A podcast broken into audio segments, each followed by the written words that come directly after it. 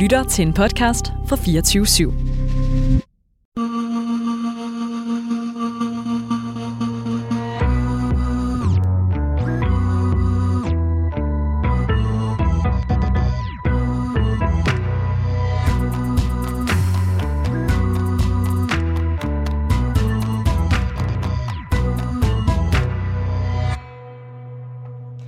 Bismillah og velkommen til Det Muslimer taler om, et program af praktiserende muslimer.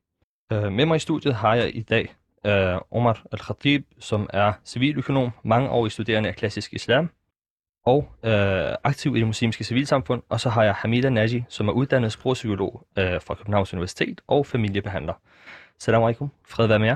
Nej, Nej, sådan. Fred være med dig. Hvordan har I det med, at vi siger fred være med dig, i stedet for salam alaikum?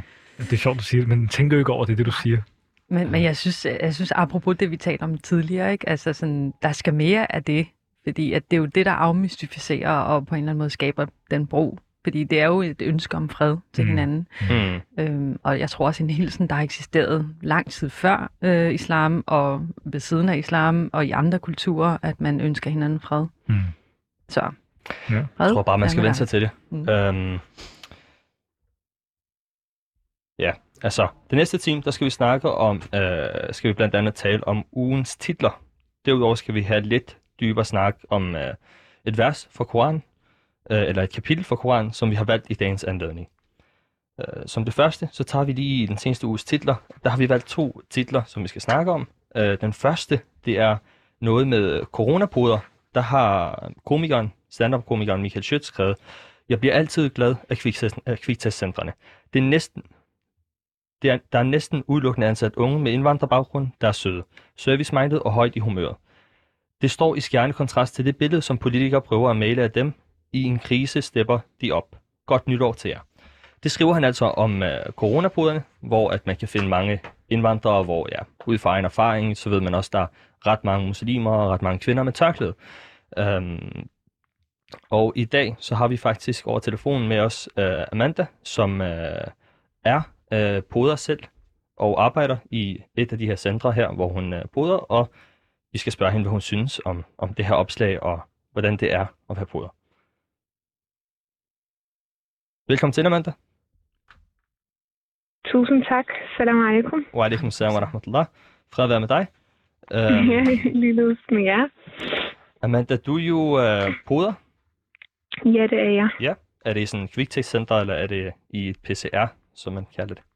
Øhm, jeg er faktisk begge dele, så jeg laver både PCR, og så laver jeg også øh, normalt øh, næsepoding, ikke? Mm. Ja. Der har været en del ros uh, til, uh, hvad hedder det, til de indvandrere og de muslimske kvinder især, som bærer tørklæde, uh, som du jo også gør. Uh, Mm. Hvad hedder det, for, for at tage de her stillinger og for at gå i fronten, som uh, statsministeren blandt andet har kaldt det. Um, hvorfor tror du, at uh, der er så mange med tørklæde, eller så mange muslimer generelt, der, der arbejder som poder? Altså, jeg tror, det, altså for mig så er det et stort spørgsmål, der bringer mange svar med sig. På den ene side, så kan man jo sige, at vi alle sammen har et formål med at arbejde. Enten er det økonomisk eller en helt anden ting. Men jeg tror, at mange med anden etnisk minoritetsbaggrund, og specielt muslimer, øh, tilvælger det her job, fordi at de på en måde føler sig godt tilpas og hjemme i det. Mm. Der er som sagt enormt mange, der har en etnisk minoritetsbaggrund, og der er muslimer på arbejdspladsen. Og man føler sig ikke fremmedgjort. Det gør jeg i hvert fald ikke på min arbejdsplads. Jeg føler mig velkommen, og det har jeg følt fra dag et. Jeg har ikke Mhm. følt, at jeg har skulle præstere endnu bedre, fordi at Thomas øh, også arbejder der. De ser ligesom os alle sammen på samme måde, og det, det tror jeg er det, der tiltrækker folk til jobbet. Okay. Og øh, hvordan har du det egentlig med det her med, med ris og ros, der kommer om, øh, om muslimske poder? Altså, jeg har det lidt med, med blandede følelser, fordi på den ene side, så er det jo altid godt, at der for en gang skyld bliver talt positivt om os, kan man sige. Mm. Men på den anden side, så har jeg det også øhm, sådan ærgerligt omkring det, fordi at hvorfor skal vi anerkendes, bare fordi vi blot arbejder?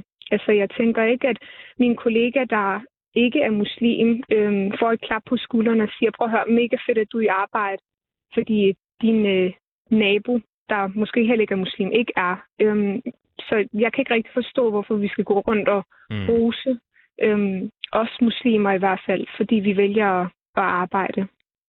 Så du føler et eller andet sted, at som om øh, I bliver fremlagt som undtagelsen for reglen, fordi at Ja. I arbejder. Det, det, kan man, det kan man godt lidt sige det sådan, ja. Og hvad, hvad, hvad, hvad får det dig til at føle, når du ser det? Altså, jeg, jeg synes bare, det er ærgerligt. Altså, vi lever i 2022 nu, og vi står stadig det samme sted, som vi måske har gjort for 20 år siden. Øhm, altså, vi lever i et multikulturelt samfund, og det synes jeg, man skal erkende, at der er mange forskelligheder, og det er ikke abnormt mere at se folk, der bærer tørklæde ude på arbejdsmarkedet. Okay, så det skal ikke roses, men skal det kritiseres? Ja, jeg, jeg synes ikke, at, at jeg har i hvert fald ikke personligt behov for at få ros, fordi jeg bærer mit tørklæde, og jeg er i arbejde. Har det nogle, øh, må jeg spørge, nu, nu snakker vi jo også om, i det program, der hedder Det Muslimer taler om, Mm. øhm, så har, har det nogen spirituel værdi for dig? Er der noget dybere i det for dig, at du er poder? Altså, det er jo, det er jo et Ja, risikofyldt 100%. arbejde, man står jo og udsætter sig selv for.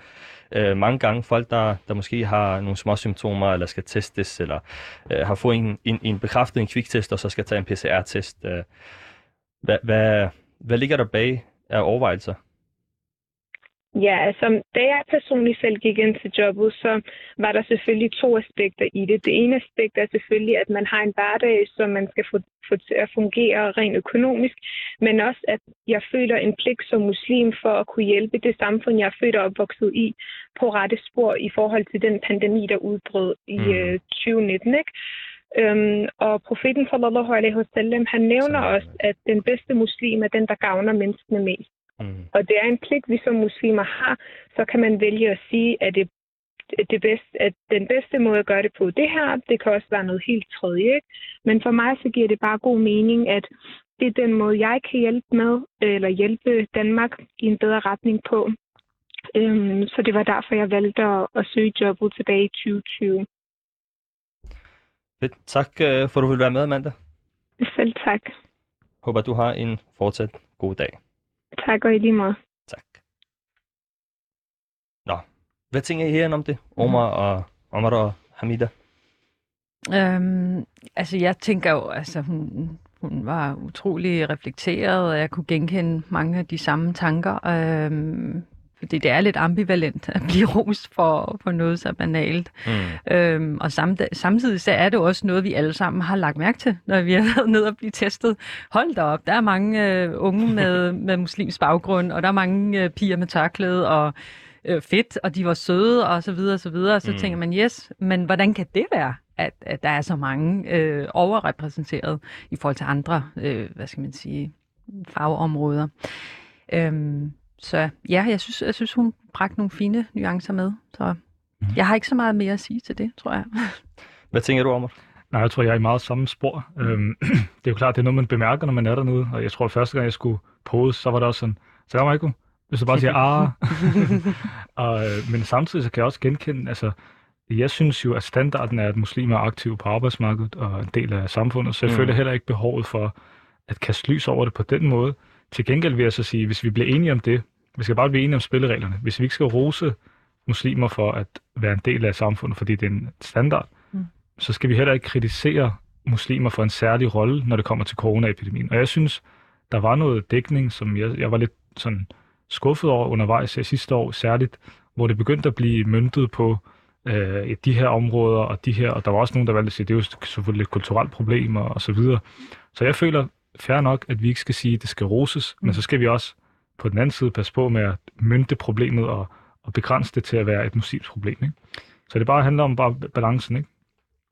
Altså, jeg har faktisk øh, noget at sige, altså, da jeg lige kom i tanke om noget yderligere, fordi at, igen, man kan jo tage den på, et, på det politiske plan, og, så, og mm. der Mm. er det jo et symptom på, at øh, debatten er helt, øh, hvad skal man sige, hvad hedder sådan noget, på afveje mm. i Mm. en eller anden forstand. Altså, den er forvrænget, Ja. simpelthen. Øhm, og det er jo netop fordi, at det er det, vi bliver mødt med, og så, nå, så de arbejder også? Okay, altså, som om, at det ikke bare er naturligt, at de fleste kvinder med tørklæde øh, arbejder, mm. selvfølgelig, Mm. øh, eller tager en uddannelse, eller hvad det nu er, de er i gang med. Ikke? Så, så det er jo nok et symptom på, at, at der er noget forvrængning i forhold til, hvad er det for nogle historier, der kommer ud? Hvad er det for noget, som herre og fru Danmark hører om muslimske kvinder eller etniske min- minoriteter, ikke? Mm.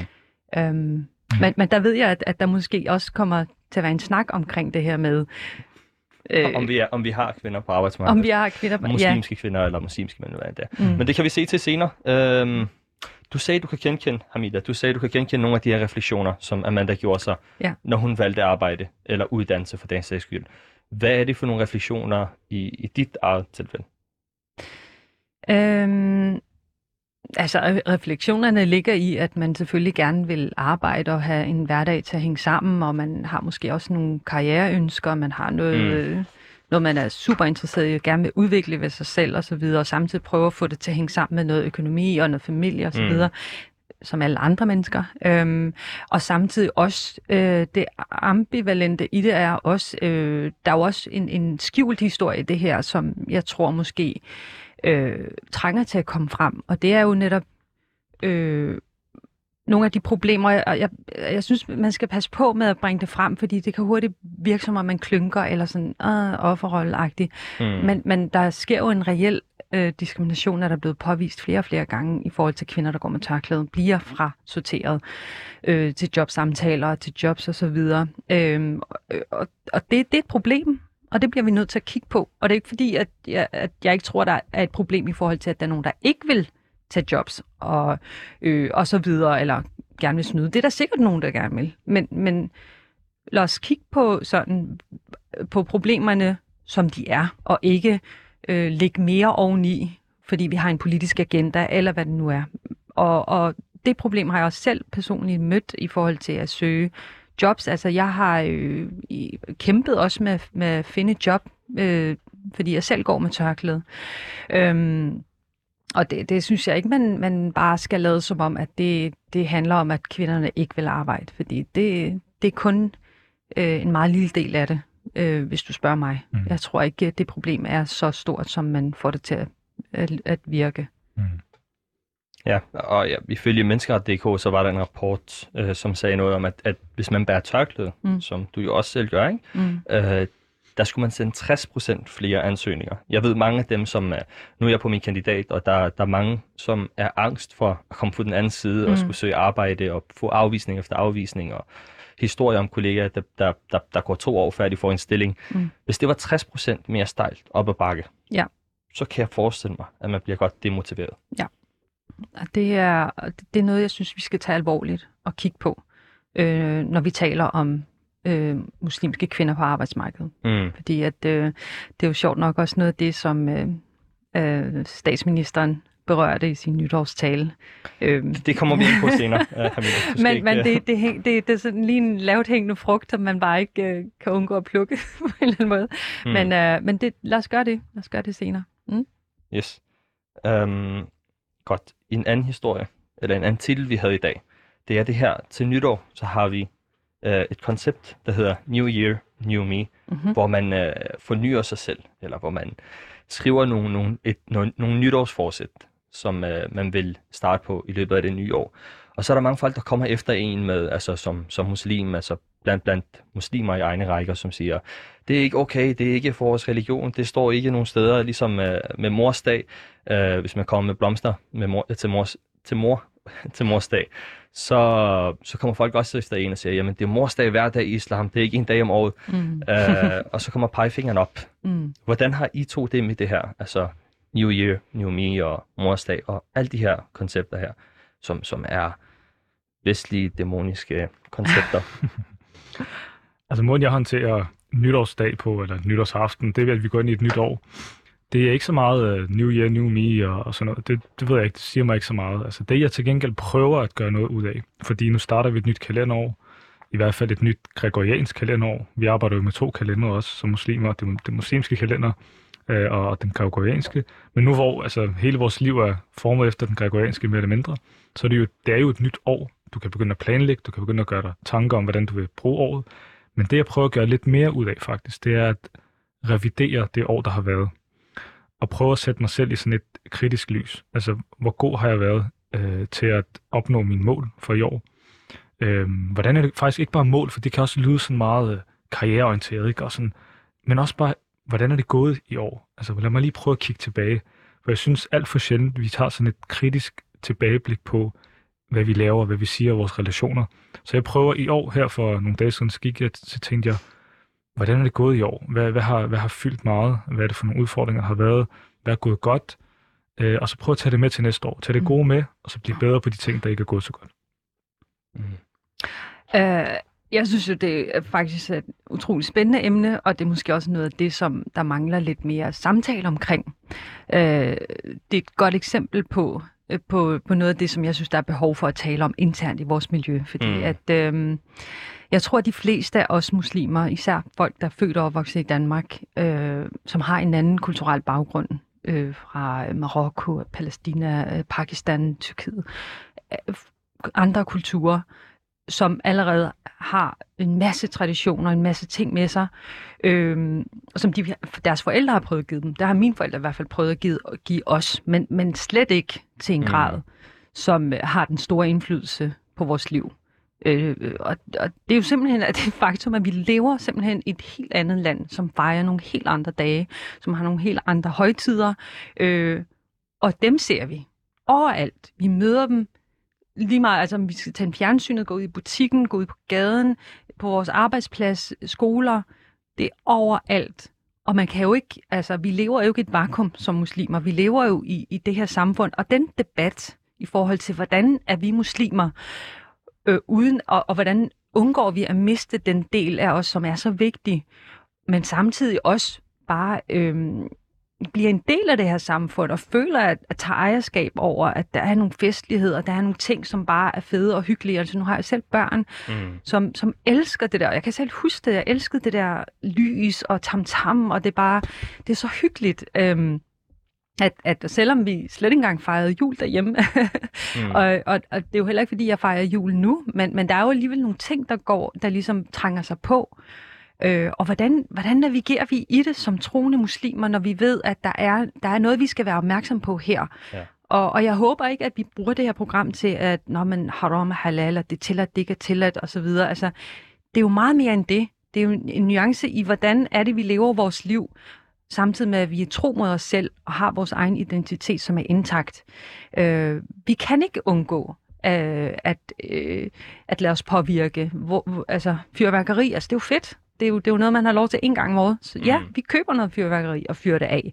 Øh, og, og ja, der er nytår, som du siger. Vi, vi er ligesom lever i gre, gre, hvad hedder det, gregoriansk øh, kalender. Mm. Og, og, og selvfølgelig har vi også den anden kalender, som guider os i, hvornår det er Ramadan, hvornår det er Eid og så videre. Men, men reelt er vores liv, vi får løn den 30. Ja. altså, og det har en stor indvikling på, på det, vores... Det er festdag til gengæld. Det er totalt festdag. Altså, det, det er jo ikke en festdag den 30. i Shawwal eller noget i den stil, fordi at når, og er det det? det er hvornår er det nu, det er? Og Maulid, og hvornår er det det er? Og så videre. Altså, vi, vi har jo slet ikke på sporet med den anden kalender, som vi jo også følger.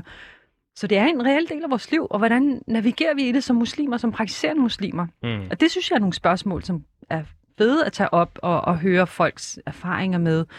Øhm, mm. Ja. Ja, nu snakker vi i programmets første del om konceptet NIA, som kan oversættes til intention. Mm. Og vi har det her koncept af at forny sin intention øh, som, som muslim. Hvordan øh, synes I, at det hænger sammen med det her øh, New Year, New Me, New Me koncept? Altså igen, jeg, jeg har det lidt sådan, jeg føler ikke, der er så meget besvær ved at faktisk forene den kalender, den islamiske kalender og den gregorianske, af den årsag, at jeg plejer at sige til mig selv som sådan et øh, pejlemærke, at når det kommer til det rituelle, når det kommer til øh, det, der har rituel værdi, så undgår jeg alt, hvad der har rituel værdi i den gregorianske, mm. fordi jeg ikke er, altså fordi jeg er muslim, og jeg, jeg udfylder de ting i den islamiske kalender, som ramadanen og Eid mm. og Shawwal, mm. og nogle af de andre højtider, der er. Mm. Eller i hvert fald specielle tider. Mm. Tider, hvor der er særlig mulighed for belønning og så videre. Men som du også siger, øh, Hamida, så er der en hverdag, og den følger den gregorianske kalender, og den behøver man ikke at afvise. Altså islam er ikke sådan et celibat, asketisme, hvor du bare skærer dig væk fra din hverdag. Så du, du er med i flowet. Mm. Men, og jeg synes, jeg synes heller ikke, der er noget problem i at synes, at julelys er hyggelige. Altså jeg, jeg indrømmer, at når jeg ser lysene øh, pynt på gaderne, det er jo hyggeligt at se. Det giver noget.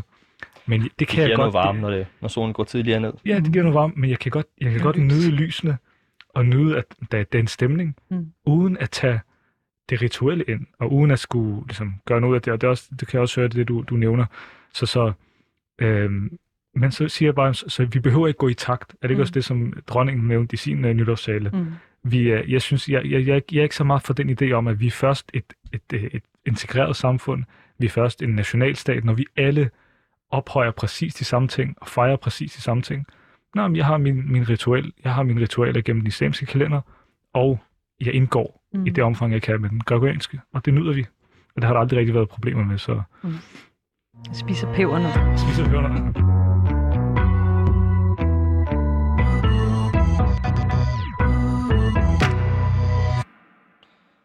Så er vi nået til den del af programmet, øh, hvor vi skal snakke om nogle titler, og øh, vi skal snakke om, vi skal snakke om de her titler øh, i første omgang.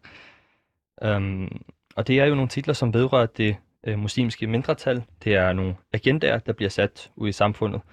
Øh, og vi skal diskutere med vores panel, som er øh, Omar og Hamida i dag, i, øh, i den her del af programmet, som vi kalder Skal vi tale om det? Det første titel, jeg har med, det er statsministerens tale. Skal vi tale om det? Skal vi starte med, med dig, Hamida? Mm. nu foregreb jeg lidt øh, der tidligere. Øh, men jo, jeg synes, det var en, en fin tale. Øh, det kan vi godt tale om. Men altså, jeg vil gerne have nogle options. Hvad er der ellers? Vi tager dem en af gang. Vi tager dem en af gang. Yes. Um, hvad tænker du, Omar? Og, og vi, sådan, er vi nødt til, skal vi tale om det? Er det, er det Skal vi sådan- tale om det, Ja, ja, hvor, ja. Vi, hvor vi snakker om overskrifterne ja. Ja. den seneste uge? Ja, fordi for jeg tænker også, hvis I lige, okay, bare lige sætte lidt ord på, sådan, hvad, hvad vi vil med det her. Fordi jeg kunne huske, vi havde jo nogle gode debatter, Elias og jeg, i starten om, om det her format, og skal vi have det med. Og det er bare for at sige, det, Mm. det er meget bevidst, at vi har det, der hedder, skal vi tale om det. mm-hmm. Fordi der er en masse dagsordner, som Elias nævner. mm. Der er en masse de- islamdebat emner derude. Nu har vi skabt et rum for at sige, for ikke at afvise alt, hvad der sker rundt omkring os, men Ja. have et format, hvor vi tager stilling til, skal vi faktisk tage det ind og tale om det her, eller skal vi ikke? Og så hvis vi gør det, så taler vi om det. Hvis ikke, så forklarer vi også lidt om, hvorfor vi ikke taler om det. Og jeg synes, det her er et rigtig, rigtig fedt eksempel. Statsministers nytårstale, og, og, og, og så det er bare for at sige lidt baggrund for det her format. Fordi vi må gerne sige, at vi ikke gider tale om det, og så er det bare videre. Mm-hmm. Eller også, så skal vi tale om det. Øhm, Men jeg synes, øh, ja, ved du hvad, når du siger det, så kommer jeg til at tænke på, at, at du har nok ret i, at det her med, at øh, jeg må indrømme ærligt talt, jeg, jeg har lyttet til, til dronningens tale, det, det har vi stort set gjort de sidste 10 år, tror jeg. en tradition, vi, apropos, har opbygget. Men, men jeg har faktisk ikke så tit lyttet til statsminister, øh, statsministerens tale mm. øh, Mm. dagen efter. Men det gjorde jeg jo i dagens anledning. øh, så i den forstand er det jo ikke noget, jeg naturligt ville have talt om. mm. Men fordi du nævnte det, så tænkte jeg, og fordi jeg så har øh, lyttet til det, så kunne der jo være noget at tale om. Men, og igen, der, der er det jo, der, det må være for min egen regning. Det er min, mit eget valg, at jeg igennem de sidste øh, 10-15 år har valgt at på en eller anden måde at øh, tage skyklapper på og, Mm. og undgå at læse for meget om debatten omkring muslimer, fordi jeg, jeg bliver simpelthen øh, syg af det. Altså, ja, det, det, det er vemmeligt nogle gange, når man skal sidde og læse om sig selv, og hvad andre politikere øh, påstår om en. Så, så for min egen sanity skyld har jeg ligesom valgt at skære rigtig meget fra, og meget af det er, hvad politikerne siger. Men når det så er sagt, så synes jeg faktisk, at øh, Mette Frederiksen havde en fin tale Mm. mm. overordnet set. Mm. Mm. Også når hun i tale sat øh, det muslimske minoritet. Jeg, jeg var lidt, øh, ja, igen, og det er jo formatet, det er nytårstale, man skal samle folket, så der er ikke så meget polemik i det, og det synes jeg, det, det gjorde hun okay. Må jeg have lov til at provokere lidt? Um, Værsgo. fordi det virker til, at I, I hælder i en retning. Så nu spørger jeg. Uh, Omar, du sagde noget før, hvor du sagde, at uh, muslimer er aktive på arbejdsmarkedet. Og statsministeren nævnte noget med, at uh, muslimske eller indvandrerkvinder uh, gør det godt, men nu skal vi også have den anden halvdel med. Mm. Um, så det, det, det virker til, at hun ikke helt er enig om, at uh, det er den generelle standard, eller udgangspunktet for Mm. Ja, så nu, øh, altså nu vil jeg ikke tale så meget om statistikkerne, fordi det har jeg ikke læst op på. Altså, hvor mange er det, vi, taler om her? Er det en stor portion? Når hun siger halvdelen, det er alligevel, altså, hvis, hvis hun sagde halvdelen, det kan jeg ikke lige huske. Så vi skal have den anden halvdel med, den anden halvdel. husker. Ja, okay. Ja, og ord betyder noget. Det ved jeg også, statsministeren er klar over. og De, de har en, ma- det er derfor, de har en masse kommunikationsfolk ansat. Øh, men, men jeg vil sige så meget, at hvis der er en udfordring på, at vi har en masse kvinder fra første generation særligt, der kom til landet og ikke er på overførselsindkomster og ikke kan arbejde. Jeg synes, den debat bliver rigtig hurtigt sort-hvid og rigtig hurtigt sådan for, faktisk ret usmagelig. Mm. Fordi det bliver med det samme udgangspunkter for den samtale bliver med det samme. Her er nogen, der ikke gider Danmark, eller her er nogen, der har nogle vemmelige muslimske mænd, der ikke gider sende den på arbejdsmarkedet. Den bliver meget sort-hvid. Mm. Jeg har savnet i den debat omkring integrationsindsatsen, at der bliver taget vare for de ting, som den her generation af flygtninge i godsøjen eller indvandrere faktisk støjer med. Og nu, nu er man begyndt at tale lidt mere om det, men sådan noget så simpelt som den psykiske bagage, som rigtig mange kvinder har taget med sig, jeg synes, det er så undervurderet, hvad det har indflydelse på ens mulighed for med det samme at omstille til et arbejdsmarked. De kom til landet med fire børn måske på én gang, og havde så meget om hænderne sammen med deres mænd også i øvrigt. Det her med de psykiske bagage, det er jo ikke kun for kvinderne. Så det har gjort, at vi har rigtig mange mennesker på overførselsindkomster. Fint, hvis man vil aktivere den øh, del. Det er jeg ikke imod. Jeg, det synes jeg, at jeg har set, hvad arbejdsmarkedet gør for at blive del af samfundet.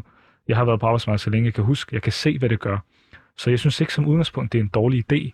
Men lad os bare lige huske, at der er nogle, der, der er nogle skridt før det, før du bare kan tage, og det siger hun så også. Mm. Så faktisk, det, det synes jeg er ret fedt. Hun, hun nævner jo, at jeg ved godt, det ikke sker fra dag til anden. Mm. Så det lyder til, at der er noget refleksion over, at det er en proces. Mm-hmm. Men jeg synes bare, at jeg savner, at vi tager lidt mere den anden proces, der hedder, hvordan kan man tage de psykiske sorg og de barriere, der er i den her gruppe, og for bagefter at sige, godt, så næste skridt er at komme ind på arbejdsmarkedet. Mm-hmm. Så jeg vil gerne tale om det. Det var sådan, det, det lå mm. lidt i korten, så ja. ja. Og så igen, det bliver jo en snak om, om øh, det politiske, ikke? Og, og det, mm. det spil, der er, og det er ikke mit, mit yndlingsemne øh, i, i en eller anden forstand, men og, og, jeg må indrømme, jeg overså også, eller overhørt også øh, ordet halvdelen, faktisk, ja. fordi at det, det er jo ret, øh, øh, det er jo en stor påstand, øh, at vi skal have den anden halvdel med. At det er jo et spørgsmål, om ja. det er en talemåde, eller om om det mm. faktisk er ja, statistisk. det kan vi jo sidde og analysere ja. på. Men, men overordnet set var mit indtryk af, at hun forsøgte øh, at, at tale øh, til, til, til samfundet som en helhed, mm. og at muslimske kvinder også er en del af samfundet. Hun nævnte for eksempel, vi har brug for jer.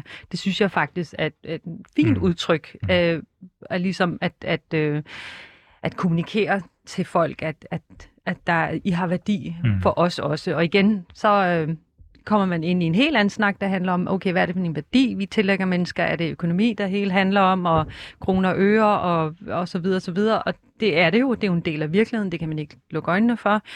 Men som du siger og nævner så fint, at, at den, det andet aspekt, at, at den bagage, folk kommer med, hvordan kan vi ligesom skabe en overgang, der er så skånsom og, og gavnlig som muligt for, for, for mennesker, så de kan komme ovenpå, fordi der er ikke nogen mennesker, tror jeg, der har det godt, som ønsker at blive forsørget af staten. Mm. Mm.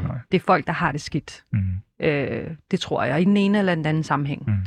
Hvis jeg skal øh, stille det lukkede spørgsmål, et ja-nej-svar, skal vi tale om det, Omar? I det omfang, vi allerede har talt om det, så ja. altså, jeg synes, det er fint. Det er et fint emne at tage op. For. Ja. Og uh, Hamida, hvad tænker du? Jeg synes, vi har talt nok om det. Vi har talt nok om det. Godt. Jamen, den anden overskrift, jeg har med i dag, det er overskriften, som kommer igen og igen hvert år, 1. januar. Og det handler om øh, organisationen Muslimer for Fred, som, som rydder op efter, efter nytår, ikke? Øh, og der har vi haft nogle reaktioner online. Jeg har taget to kommentarer med, som jeg godt vil oplæse, og så vil jeg også gerne have jeres reaktioner på, på den her nyhed, mm. som kommer igen og igen. Mm-hmm. Den ene kommentar siger, øh, det er et lavpunkt og et mindreværdskompleks at søge tilfredshed hos folk, som fejrer disse dage, hvor der er seksuel galskab, alkohol, skamløshed, skamløse fester og miljøsvineri på dagsordenen. Og den anden kommentar siger så, det virker ret langt ude at betragte dette som en dårlig ting. Profeten nævner trods alt, at det er den mindst, mindste type af iman, at fjerne det skadelige fra, fra gaden. Hvad synes I? Skal vi tale om det her emne? Omar, du må gerne starte. Øhm, ja, for at være helt ærlig, så øhm, det siger mig ikke så meget. Øh, det, men jeg synes, det, igen som du også nævner, det er blevet taget op hver eneste år, og jeg synes, altså, det er, hvad det er. Øhm, for at være helt ærlig, jeg har ikke mange tanker omkring det. Det, jeg til gengæld har, det er måske et råd til uh, muslimer for fred og generelt, fordi jeg synes, der er noget uudløst potentiale i det her. Og det er mm. faktisk at uh, lave en kampagne måske næste år, bare lige for at lave noget nyt, uh, og lave noget i retning af uh, et budskab om, skal vi ikke alle sammen begynde at rydde op efter os selv, efter fyrværkeri, for eksempel. Ja. For nu har de taget den første chance, der hedder at rydde op efter andre, men måske kunne det være en del af en ny kampagne, der hedder, hey, hvad med at uh, passe på miljøet generelt, og alle rydde op efter mm. sig selv. Det er lidt ligesom uh, ordsproget af, giv en mand en fisk, og så er han med for en dag, og giv ham en fiskestang, så er han Præcis. med resten af det. Præcis. Så det vil være mit input til, til den sag. Mm. Det er en kampagne så, Omar. Uh, hvad synes du, Hamida? Jeg synes, at altså, fortjener der lige øh, bare en lille hvil, at man lige sådan, øh, fordi det er jo, altså jeg har jo selv stødt på, på den, de, øh, så de her sådan, øh, skrivelser igennem årene, og der er lidt sådan lidt, da man bliver sådan lidt togkrummende, der er lidt cringe over, øh, at man øh, påtager sig den her post. Øh, men, men fred være med det, hvis folk har lyst, altså går ind i det med den intention, at de gerne vil ligesom øh, vise noget, noget ejerskab, tage noget ejerskab over gaderne og, og renligheden osv. Det, det, det er et fint øh, udgangspunkt, men der er også noget, og igen, man taler meget inden for vores miljø om det apologetic. Mm. Det at være apologetic, det er at være undskyldende for sig selv. Altså, at man går og er et, en stor undskyldning i samfundet. Det kan det godt have lidt smag af, så, så det kan, den kritik kan jeg godt forstå. Øhm, og, og men, men ja, den fortjener måske ikke mere. Jeg kom til at tænke på, når du sagde kampagne, altså det kunne være en idé, at netop at også Københavns Kommune eller andre kommuner kan, kunne stille sådan nogle store container, sådan nogle midlertidige nogen Mm. fremme, fordi at det ja, der... for vi bliver så vant til, at er der noget, bliver man syg, så går man til kommunen. Bliver man, øh, har man ikke råd til noget, så går man til kommunen. Det er jo Mm. mm. kommunen, der skal stå for alt. ja, ja. Vi har ikke ansvar for nogen familiemedlemmer, for vores eget skrald, for noget Mhm. andet. Ja. Det er alt sammen øh, kommunens ansvar. Mm-hmm. Ja, ja, det er lige præcis, og det, det er jo en point, pointe til for øh, argumentet for, at man gjorde sådan noget, at man ligesom hey, tog ejerskab over sit nærmiljø for eksempel, eller hvad det nu er, ikke? Mm. Ja. Okay. Skal vi tale om Omar? Nej, Nej, ikke. ikke mere. Nej, ikke mere. Hamida, Heller ikke mere om? her. ikke mere. Det siger mig ikke så meget.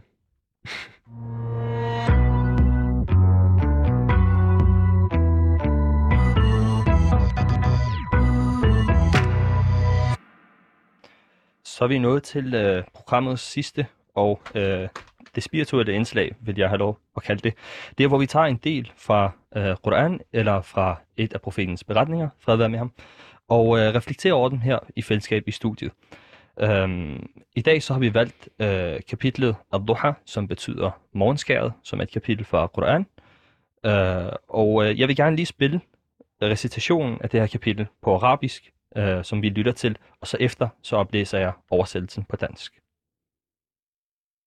بسم الله الرحمن الرحيم والضحى والليل إذا سجى ما ودعك ربك وما قلى وللآخرة خير لك من الأولى ولسوف يعطيك ربك فترضى ألم يجدك يتيما فآوى ووجدك ضالا فهدى ووجدك عائلا فأغنى فأما اليتيم فلا تقهر وأما السائل فلا تنهر وأما بنعمة ربك فحدث Så kom vi lidt ned i tempo og fik en dyb vejrtrækning, og energiniveauet det faldt lidt, og øh, hjertet blev kalibreret. Vi lyttede til øh, recitatoren øh, al som vi kalder det på arabisk, og øh, folk online kender det som, som Qari eller Qari. Øh, og det er Sa'd al-Ramdi, øh, som reciterede det her kapitel, morgenskæret fra Quran. Omar, hvad, hvad kan du fortælle os om Sa'd al-Ramdi? Og, Må, må i vi få det en oversættelse, eller hvordan? Ja. Jo, det skal vi nok få. Uh, Men Mhm. først lad os lige snakke om, om Sejlen Ramdi her, okay. og recitatorer og så videre. Det er, jo, det er jo en hel ting online, det er en hel verden. Vi har tusindvis af personer, som har læst hele Koranen igennem og Mhm. indspillet den og sat det op online, og alle har deres favoritrecitatorer, ligesom man har en favoritmusiker og så videre. Mhm. Hvad, hvad er det Ja, for og, noget? og noget, der er lidt særligt ved den her industri af koranrecitation online, det er jo, at den i overvejende grad er gratis. Altså dem, som uploader det og lægger tid i det. Og det at recitere koranen er ikke lige til. Altså det, det er jo en videnskab, altså at recitere den rigtigt. Der er nogen, der bruger overvis på bare, bare recitationsdelen, som hedder, Dajouid. Og udover det, så er det ikke en hvem som helst, der får lov til at sådan, øh, lede store mængder i bøn. For eksempel Sadl Remdi her, du spørger jo ind til ham specifikt. Mm. Han har jo også været imam i, i Mekka, altså af alle steder, Mm. mm. den største ligesom, øh, tilbedelsessted for, for muslimer. Så, så, men det, der er særligt ved den her industri, det er jo, at de gør det gratis, og oplever det gratis, og for mig så har Sadl Ramdi været helt specielt, fordi jeg voksede op med den lyd af hans recitation, så længe jeg kan huske. Min mor hun plejede at indspille den, lige før vi sov, mig og mine søskende, Mm. og så når den blev indspillet, så var det stille nu. Nu skal I sove. Og nu, øh, og så, så fik vi, det var altid Surat al-Baqarah, det første kapitel, som er kon. Det andet kapitel. Det andet kapitel, undskyld. Ja, den, det første sådan store kapitel efter al-Fatiha. Øh, og og det, det var hver eneste nat, så øh, lagde jeg mig til at sove med lyden af Sadl Ramdi. Så han har en speciel plads mm. i mit hjerte. Så der er nostal- noget nostalgi overfor... Meget, rigtig meget. Okay, jeg læser lige en oversættelse af Surat al-Duha, morgenskæret. Starter med det første vers. Jeg, Allah, svæver ved morgenskæret, og ved natten, når den dækkes af mørke. Din herre har ikke forladt dig, og han hader dig ikke. Og det hensides er bedre for dig, end det første liv. Og din herre vil senere give dig, så du bliver tilfreds. Fandt han dig ikke, o Muhammad, faderløs, og for derefter at give dig beskyttelse? Og fandt han dig ikke uvidende, for derefter at vejlede dig? Og fandt han dig ikke fattig, for derefter at gøre dig uafhængig? Så undertryk ikke den faderløs, og afvis ikke tiggeren, og fortæl om din herres velsignelser. Hvad, hvordan resonerer de her vers? Hvad får det jer til at tænke? Hvad får det jer til at reflektere over? Vil du, vil du starte, Hamida? Øhm, ja, jeg synes, det er en meget smuk øh, soda. Øhm, og ja, apropos den øh, skønhed og den rigdom, der, der ligger i, i troen. Øh, altså, det, jeg, jeg bliver jo rørt, når jeg hører øh, den her soda, fordi den øh, også giver lidt øh, en flavor i forhold til profeten og hvem han var som, som menneske Mm. og den relation, han har til Gud, og, og, det potentiale, der også ligger i for os andre almindelige mennesker, at have den tillid og den relation og den kærlighed til Gud.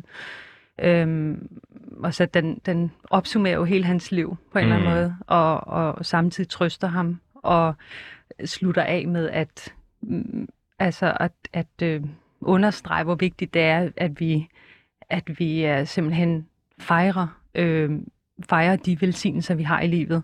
Mm. Og, og ikke bare fejre dem, men i tale sætter dem, og, og sætter dem i højsædet, og husker dem, og, og er taknemmelig øhm, for det hele. Så jeg, jeg bliver bevæget, og jeg, øh, jeg synes, det er en utrolig smuk soda. Øhm, Mm.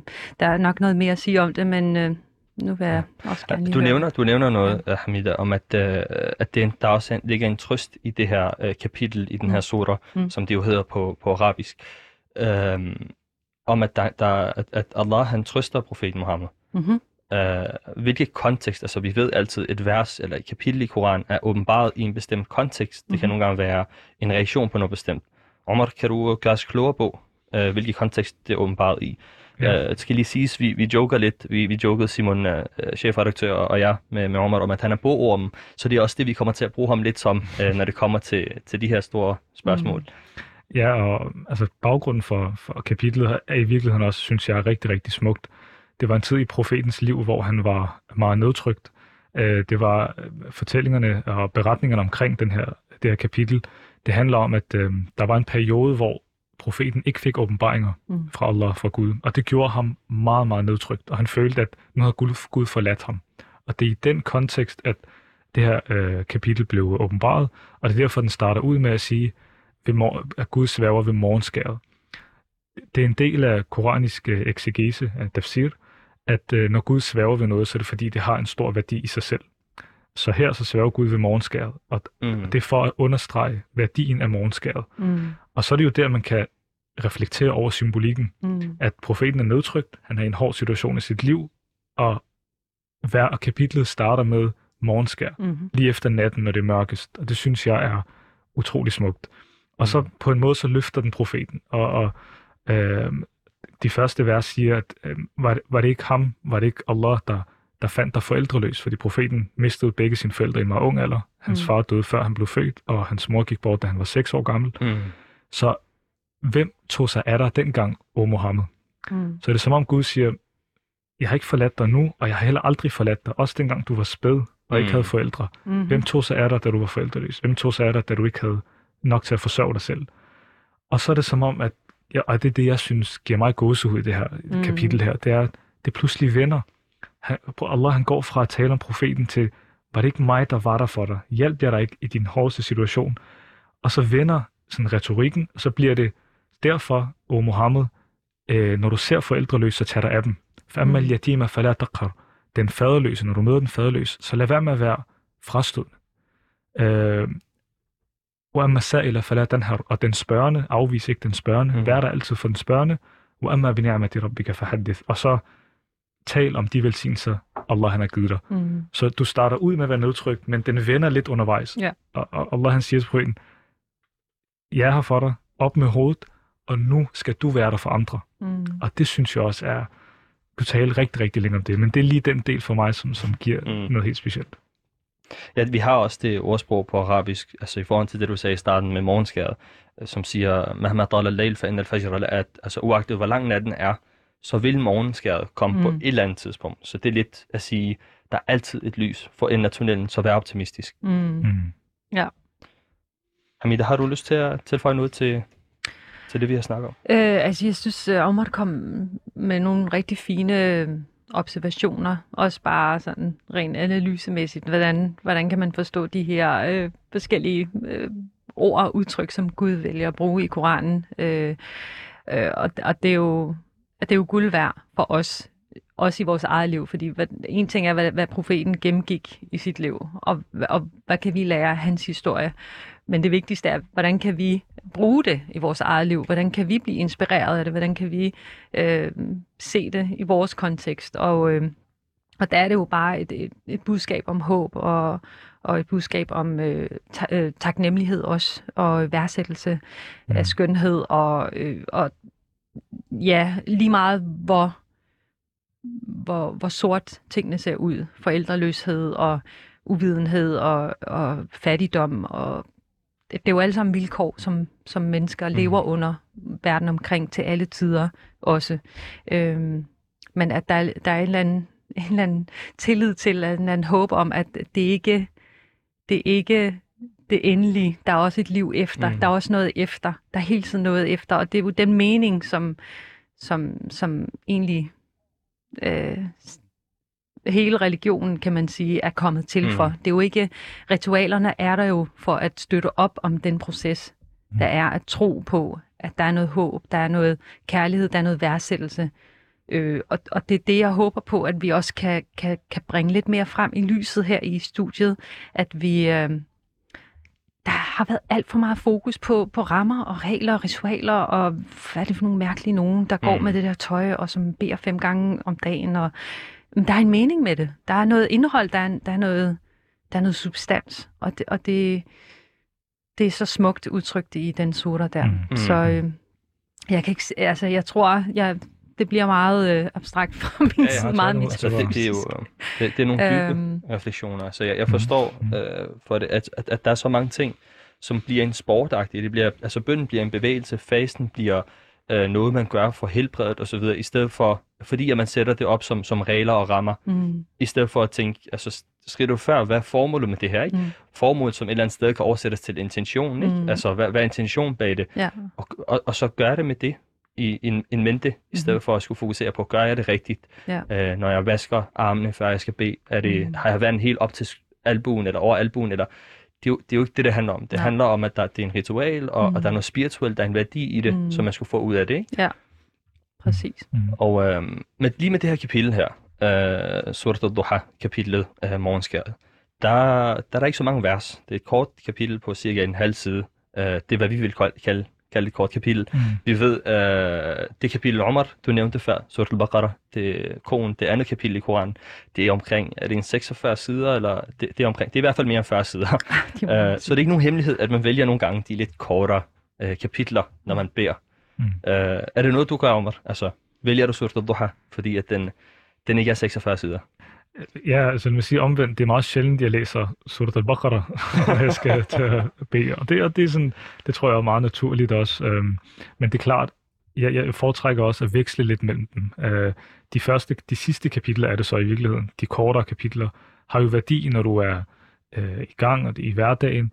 Men jeg synes også, at den har en anden undervurderet værdi. Og det er, at fordi de er korte, så er der rigtig meget mening, der er kompakt. Mm. Og når, og når det er tilfældet, så synes jeg i hvert fald, at når man begynder at afvikle den mening, altså der, så gemmer der sig bare et hav af meninger. For eksempel her, altså der, der er så meget, man kan tale om ikke, i Surat al-Duha, men jeg synes bare særligt det der, og, vi, og jeg synes også, det er vigtigt, at vi ikke må glemme at, at nævne, at altså, Koranen er jo ikke for folk, der i forvejen er muslimer. Koranen blev åbenbaret i sin essens og grundlæggende set mm. til verden. Profeten var ikke en profet til folk, der i forvejen var muslimer. Han var til alamin, som Koranen nævner, til alle folk og alle mennesker. Så jeg synes også, der er et universelt budskab i det her, som er meget vigtigt at tale Absolut. om. Og det er, du kommer også, altså hvem end du er, kommer du til at være igennem en periode i dit liv, hvor du kommer til at være nedtrykt, du kommer til måske depression, måske altså virkelig modgang og føle dig alene, som profeten følte på det her tidspunkt. Men, men den trøst, Gud giver, Allah giver, der siger, du er aldrig alene. Altså, du, ikke på noget tidspunkt i dit liv er du alene, når du har Allah, når du har Gud. Og det synes jeg bare er en vildt betryggende tanke. Altså, jeg, det er derfor, jeg relaterer til det her kapitel mange gange, når jeg selv har, har haft nogle, nogle ret hårde perioder i mit eget mm. liv, så synes jeg bare, at den har resoneret anderledes. Og Mm. det synes jeg er lidt specielt med de her korte Så det er en vers. form for, altså det er en form for trøst også, ikke? Altså man finder et eller andet sted, så trøster Allah profeten Ja. i, øh, det her, i det her kapitel. Mm. Er det også noget, som, altså når, når du så åbner Quran, og lad os sige, du har du er stresset, eller du har haft, øh, haft det lidt, lidt stramt på det seneste, øh, lad os sige, når det bliver mørkere her om vinteren, man bliver lidt mere deprimeret eller ensom, eller hvad end det er. Øh, vælger du så at læse kapitler som Surat al-Duha, som, som en form for trøst? Absolut. Altså, og det bliver nok lidt mindre, hvor jeg åbner den for ligesom at læse den, fordi nu har jeg memoreret den udenad. Mm. Men, men, men den kommer, altså jeg kommer i tanke om den. Mm. Altså jeg kommer i tanke om, hvis du har det hårdt og føler dig forladt, så Guds udvalgte profet følte, også, følte sig også forladt. Så tanken er ikke, det er ikke fordi Allah vil dig ondt. Så den tanke kommer til mit sind, men også, jeg har prøvet at gøre meget ud af øh, den videnskab, der hedder Tadabbur, som er refleksion af Koranen. Mm. Og der, der har vi haft en lille gruppe af venner, som, hvor vi mødtes lidt hyppigt øh, i en periode, hvor vi tog et vers, eller tog et kapitel, og begyndte at, at tale om det. Og det er nogle af de, altså hvis jeg skal huske tilbage på nogle af de bedste forsamlinger, vi har haft i den gruppe, så er det, når vi har gjort det der. Mm. Vi har været lidt dårlige her på det sidste, men vi skal til at komme i gang igen. Men, men der vil jeg Du sige, må godt give skylden til corona. Det Ja, tror jeg, ja, hele præcis. verdens befolkning har gjort på coronas det skyld. seneste. Det er coronas skyld Det er corona.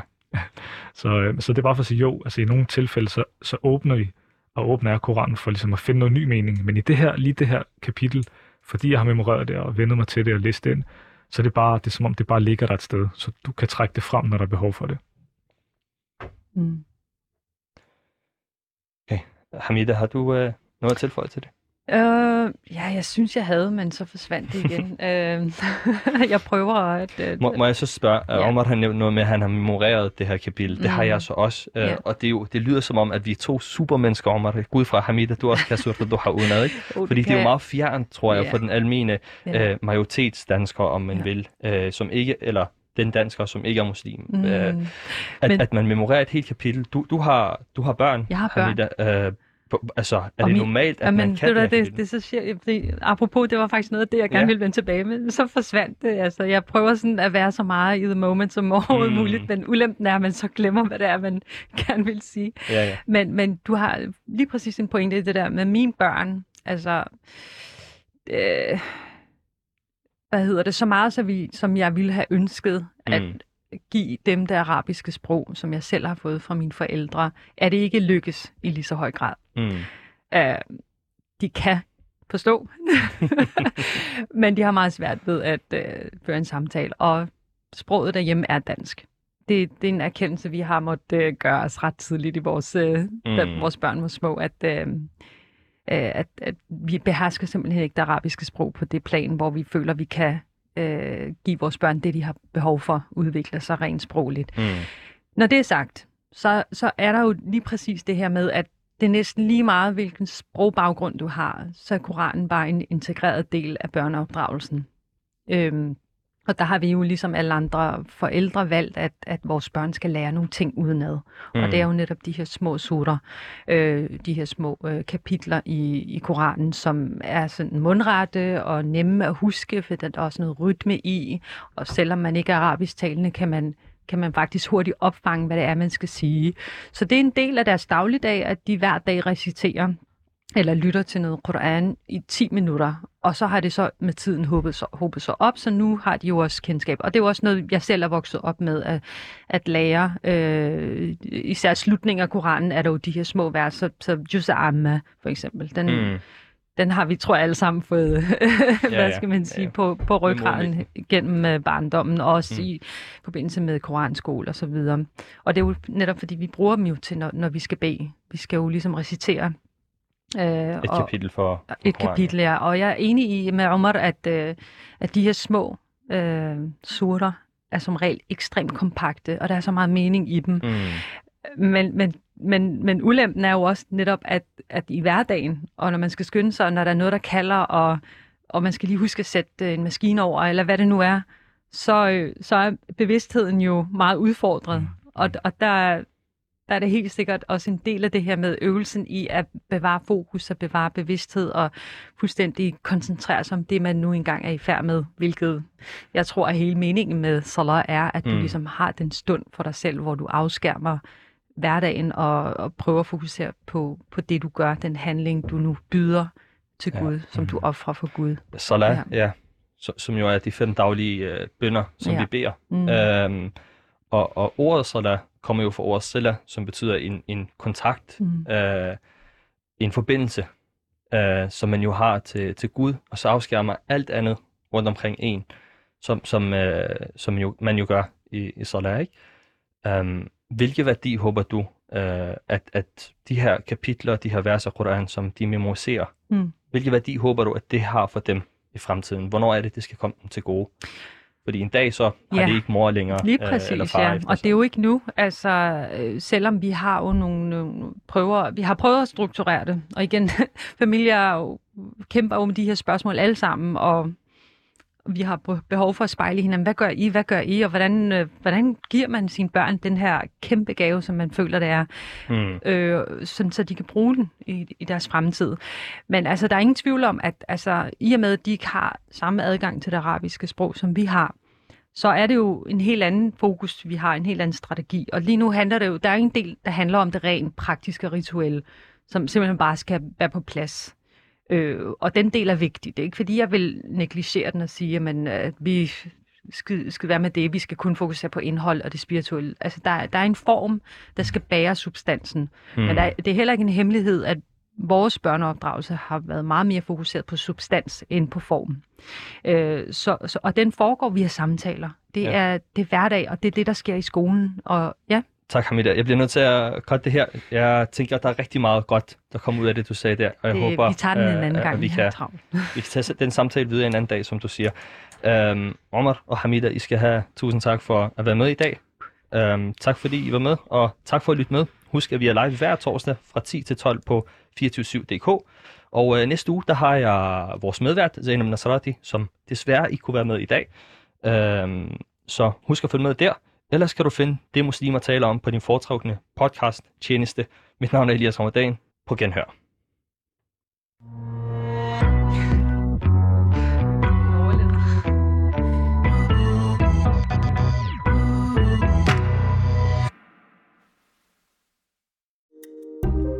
Kære lytter, du har lyttet til et program fra 24 /7. Du kan finde meget mere modig, nysgerrig og magtkritisk taleradio på 24 7 appen Hent den i App Store og Google Play.